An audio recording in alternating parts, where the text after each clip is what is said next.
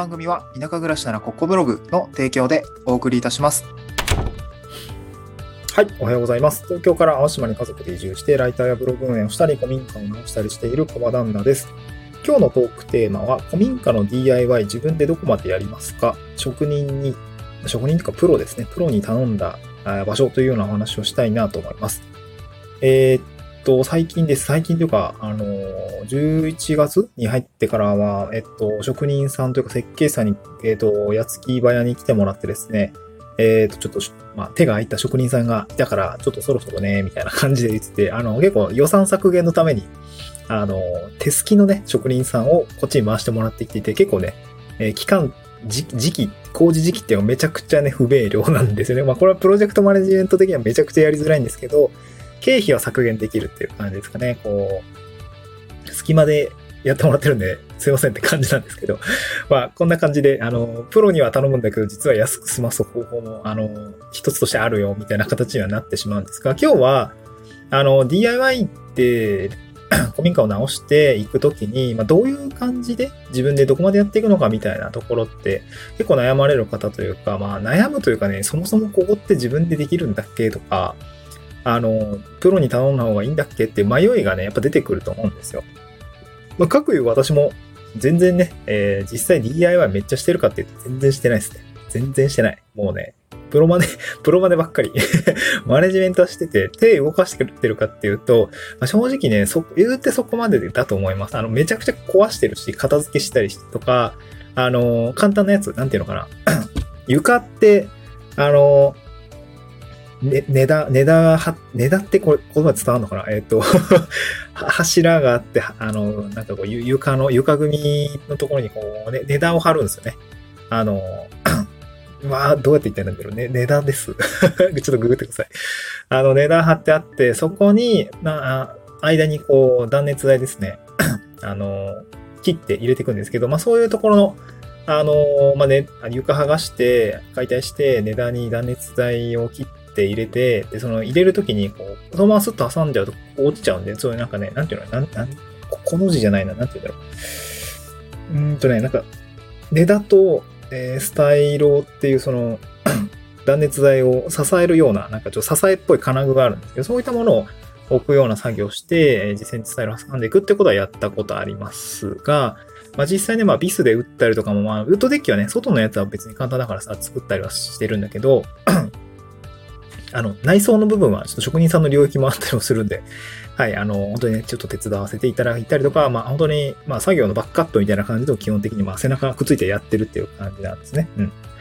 まあ、なので、まあ基本的には職人さんもね、あの、請け負った仕事だからちゃんとやろうっていう形でね、あの、やってくれているので、僕がむしろあんまり手を出さないというか、あこここはこんな感じでやりたいですね、みたいなこう要望を伝えて、あの、こんな感じです、みたいな感じでこうし指示してるみたいな感じではあるんですね。うん。まあ一応予算があって、プロにお願いできるとかもほとんどプロに任せているっていう感じなんですよ。で、実際ね、あの DIY する作業は、あの、もうちょっとね、後ろ側の工程になるかなと思ってます。で、現状をプロにお願いしたことをですね、つらつらと言っていくとですね、まあまずは水回りですね。水回り。風呂の設置からトイレの設置からあの水道屋さんに来てもらって、で水道の設置ってあれなんですよね。あの、勾配が結構大事みたいで、その水道も、あの、まあ、川下、川上から川下に流れていくじゃないですか。水がね。まあ、例えばお風呂の水、まあ、浄水ひねってお湯溜めるじゃないですか。で、流れていくじゃないですか。で、流れていくやつは、あの、今回僕の場合は浄化層に溜まっていくんですね。で、浄化層も、あの、一、あの、掘る高さとかにもよって、その勾配が決まるし、で、浄化層で処理した水も、あの、川というか、なんていうかな、排水路。まあ、山、山の中なんで、あの、山の用水路みたいなのがあったりして、そこに流れていくんですね。うん。で、これの、これら、その建物の中から外まで全部傾斜を考えてやるんですよ、水道屋さんって。すごい難しいですよ。この子の技術すごいなと思うんですけど。で、傾斜も、あの、傾斜つきすぎると、水が勢いよく流れちゃって、あの、なんていうの、乾いちゃうんですね。乾いちゃう。水が流れてない時乾いちゃうんですよ。で、これ乾きって、あの、やっぱ、水路の中的にはあんま良くなくて、あの、ずっとちょろちょろちょろちょろ、あの、流れてるぐらいが乾かなくて、滑りが良くなるんですね。乾いちゃうとね、詰まりの原因になっちゃうんですよね。そう、あの、トイレットペーパーとか流れるときに、あの、ちょっと詰まっちゃうんですよ。だから、勾配をうまく考えて、ちょろちょろちょろちょろしておく必要があるんですね。で、ここの勾配を考えるのは到底僕らじゃ無理です。あの、素人じゃ無理だし、ここはお願いをしました。あとは、本当に水漏れの原因になるんで、あの、排水とか、まあ、と点検口とかからどういうところに排、あの、こう配管してみたいな感じのところも、やっぱり図面引いてやってるところがあるので、ここはお願いをしましたね。うん。水回りっていうところは、まさにお願いをしたっていう感じですね。うん はい、続いて、あとはね、水平とか、えー垂直の部分ですね。あのーまあ、レーザーで測って、垂直水平やって、値段入れ、値段は水平だったのかな？あの、壁とかを合わせる作業ですね。今ちょっと天井も、えっ、とね、天井もね、なんかこう、難しいんですよね。こう、普通に天井って、なんていうのかな？あの、え柱があって、このなんかこう、天井板を支えるためのこう、張り巡さ、張り巡らされた、あの、板ぞ、糸が、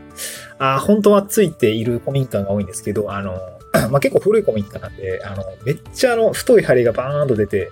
あんまりそういうのはないんですね。あの、ないっていうか、取っちゃったというか、もう古すぎて取っちゃったんですよ。なので、え、ちょ、ちょっとまあ、頑丈で、かつ軽い、えーて、えーと、うん、軽、な、て、鉄骨、鉄骨でもないんだよな。鉄じゃないんだよな。あ、アルミかな ステンレスかなあの、そういうもので、えーまああ、木材、今も高くなってるんでね、金属も使いながら、あのーえー軽量鉄骨みたいな感じを使っているんですね。うん。で、それで組んでるので、なんか僕が、こう、なんかこう、木で組んでいくってわけでもなくて、で、化粧板貼ったりとか、もう結構ね、斜めったりとかもしていて、こう、針をね、うまくこう見せながらやろうぜ、みたいな感じで職人さんも言ってくれて、あ、なんかおしゃれですね、それみたいな感じでやっていて、ちょっと難しいんですね。うん。で、床張りとかは、あの、値段、なんていうのかな、下地材を入れるとこまではまず職人さんにやってもらいました。まあなんかあの感じだと、多分ね、フローリングとかもね、多分やってくれるんじゃないかなと思って、まあ、や自分でやれ、やれよって言われたらやるんですけど、そこら辺ね、結構曖昧なんですよね。職人さんのね、あの、最後までやりたいですっていうか、なんて言うんだろう。テリトリーみたいなところがやっぱあったりもするので、あの、隙間時間に来てもらってるからね、変にかき乱したら、あの、良くないと思うんで、あの、やってます。で、まあ結構居住空間についてはしっかりプロにやってもらってるっていう感じですね。なんか土間なんかは別にずっといるわけじゃないからさ、土間はあのみんなでやろうかみたいな感じでこう、学生にも来てもらって、ちょっとみんなでワイワイやろうかなっていう感じでやってるんですね。だから土間張ったりとか、あの生コン、コンクリート、生コンですね。あの、みんなでこう解いて、えー土間打ったりとか、まあ職人さんにもまずそこは一人来ても、あの、監修で来てもらって一緒にやったりとか。で、あとそこは漆喰塗りとか、あ壁とかは、あの、自分たちでやろうかっていう話はしてますね。うん。だから居住空間、なんか居心地の重要さが大事な空間はプロにやってもらってますね。うん。家具なんかはさ、後付けでいいじゃないですか。そのは箱作りっていうんですかね。屋根と床と壁の垂直取ったりとかっていう、その、で、あのー部分はプロにお願いをしてるっていう感じですね。うん。だいじゃあ DIY するとこなくねって思う と思うんですけど、でも今日住空間についてはもう別にそれでいいかなって思ってます。もうきいいとこに住みたいしね。そんな感じですね。で、えー、だから僕は素人なんで、本当にこ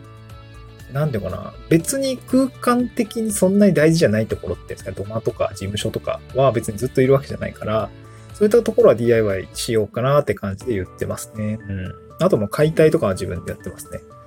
プロに頼んだのは水道、えー水回りとあ居住空間で大事な場所とかですかね。うん。まあ、あとは本当に電気部分ですかね。あ最後3つ目は電気部分ですね。電気はね、僕も電気工事士持ってるけど、さすがにね、えー、も、なんていうかな。現状今めちゃくちゃ針にね、あの、ぶっといこう、電線が張り巡らされてる感じなんで、ちょっとまだね、あの、触れる部分にないというか、そう、ちょっとね、コンセント増やすぐらいだったら全然僕もできるんですけど、ちょっとまだこう、基本の配線の状況ってのがまだ分かってないんで、ちょっとそこら辺は難しいかなって感じですね。ちょっと分電盤外したりするのちょっと怖いしなとか思いながらね。そう、電気工事士持ってるんで、その、照明、あの、ある線から電線を取って、あの、電電気配線取って、えーっと、結合して、えダクトレールかまして、みたいな感じのことはできるので、まあそういったところはね、あ後々ちょっとやっていきたいなと思いますね。はい、そんな感じですね。やっぱプロに任せるところは、まあ怖いところですね。えー水平垂直だったりとか、あ水回りだったりとか、電気の部分はお願いをしているというような感じですね。はい。で、えー、ちょっと、まあ、えー今、何度かちょっと途中出てますけど、あの、職人さんもですね、安く抑えるために、あの、スケジュールとかは引っ張ってません。いつまでにとか。